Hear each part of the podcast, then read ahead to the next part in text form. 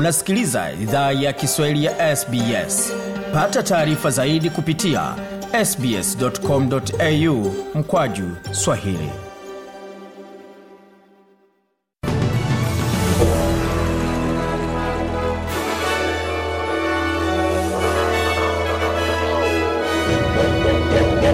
Jambo pote lipo na karibu katika makala ya idhaa ya Kiswahili ya SBS. Uko na migode migerano, tukuletea makala kutoka studio zetu za SBS na mtandaoni anani ambao ni sbs.com.au mkwaju swahili. Tukuletea sasa muktasari wa habari ambazo zimetufikia hivi punde. Mkakati mpya wa uhamiaji wa Australia wawekwa wazi na serikali ya shirikisho, wakati baadhi ya nchi za kubali kuondoa hewa chafu zaidi kutoka mazingira kuliko zinazozalisha katika mkutano wa COP 28 na Kenya yakosa umeme Jumapili jioni kutokana na hitilafu katika gridi ya taifa. Na katika michezo, wachezaji wa timu ya taifa ya wanawake Matildas wanaochezea Arsenal washerekea ushindi katika mechi yao ya ligi kuu dhidi ya Chelsea. Hizi hapa ni taarifa kamili za habari. Waziri wa mambo ya ndani Claire O'Neill amesema kwamba kupunguzwa kwa mapokezi ya uhamiaji kutaunda sehemu ya mkakati mpya wa uhamiaji wa serikali. Bionil amesema mapokezi yatapunguzwa kwa idadi ya wahamiaji laki moja elfu themanini na tano wachache katika muda wa miaka minne wa bajeti. Uhamiaji wa ng'ambo ulifikia kilele wakati wa mwaka wa fedha wa mwisho ambapo idadi ya watu laki tano waliwasili nchini Australia, hali ambayo ni tofauti kufuatia miaka mbili ya mipaka kufungwa wakati wa uviko. Bionil ameongezea kuwa mapokezi hayo yatafikiwa kwa kukaza masharti ya viza yanayojumuisha kupunguza muda wa viza za wahitimu.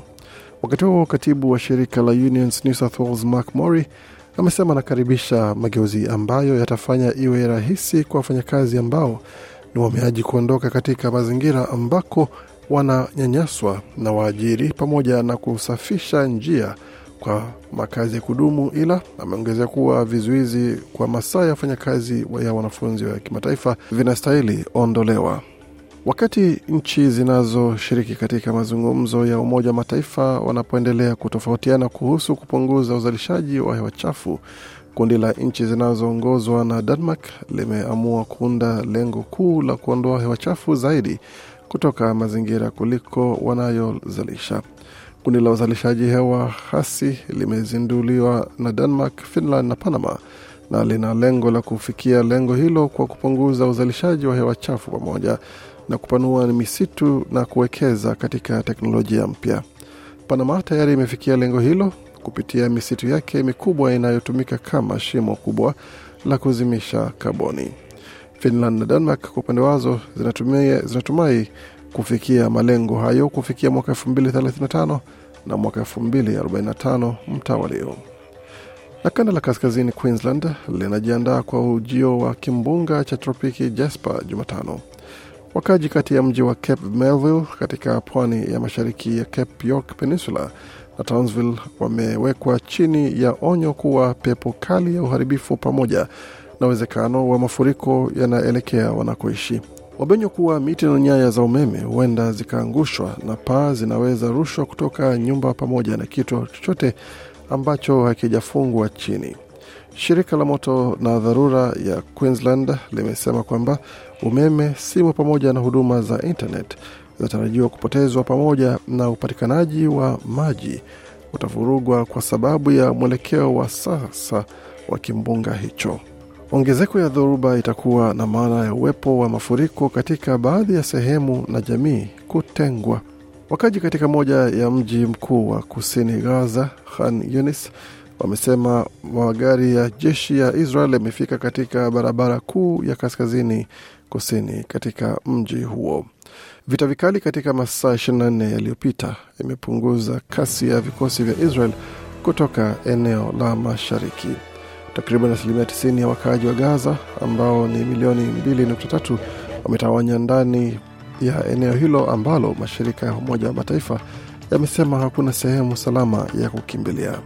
Tuelekee sasa nchini Kenya ambako kukatika kwa umeme kulianza kwa muda wa saa mbili usiku za huko. Hii ilikuwa ni mara ya tatu kwa umeme kukatika nchini humo ndani ya miezi mitatu iliyopita. Kenya ilikumbwa na tatizo la kukatika kwa umeme nchi zima Jumapili jioni na kupelekea shughuli kusimama sehemu kubwa za nchi ikiwa ni pamoja na uwanja wa mkuu wa ndege katika mji mkuu wa Nairobi, kituo kikuu cha usafiri kinachounganisha Afrika Mashariki na Asia, Ulaya na sehemu nyingine za dunia. Miongoni mwa vitu vilivyoathiriwa ni uwanja wa ndege wa kimataifa wa Jomo Kenyatta mjini Nairobi, pamoja na uwanja wa ndege wa Eldoret magharibi mwa Kenya, ambapo jenereta za umeme za dharura zilishindwa kufanya kazi baada ya umeme wa gridi ya kitaifa kufeli. Na viongozi wa Afrika Magharibi walikutana katika mji mkuu wa Nigeria, Abuja, leo kwa mazungumzo ya kanda yao katika mgogoro unaozidi kuongezeka baada ya nchi nne kuangukia katika utawala wa kijeshi na hatari zinazoongezeka kutokana na migogoro ya makundi yenye msimamo mkali ya Sahel.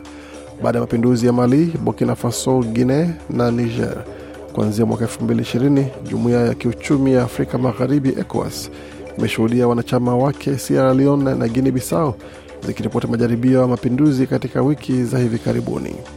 Kujiondoa kwa jeshi la Ufaransa katika eneo la Sahel kanda ya jangwa la Sahara kote barani Afrika kumeongeza wasiwasi juu ya migogoro inayoenea kusini mwa mataifa ya huba ya Guine, Togo, Ghana, Benin na Ivory Coast. Tahadhari ya kimataifa imeangazia mapinduzi ya karibuni ya Niger na kusababisha shirika la ECOWAS kuweka vikwazo vikali na kufunga biashara. Na katika michezo, nyota wa soka wa Australia na timu ya wanawake ya Chelsea Sam Kerr amepokea kipigo kutoka kwa timu ya wanawake ya Arsenal katika ligi kuu ya Uingereza. Arsenal ilishinda mechi hiyo kwa magoli manne kwa moja na timu hiyo ilikuwa na wachezaji kadhaa wa timu ya taifa ya Australia kama Steph Curley, Caitlin Ford na Kira Connie Cruz. Ushindi huo umeifikisha Arsenal katika kilele cha ligi hiyo ambako ina alama 22 sawa na Chelsea, ila Arsenal imefunga goli nyingi zaidi.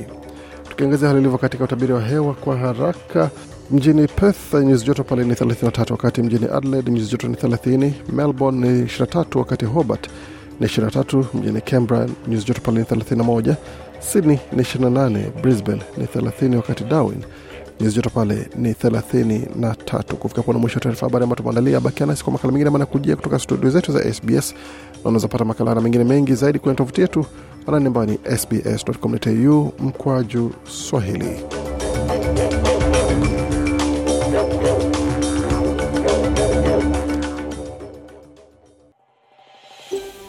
Je, unataka kusikiliza taarifa zingine kama hizi? Sikiliza zilizorekodiwa kwenye Apple, Google, Spotify au popote pale unapozipata.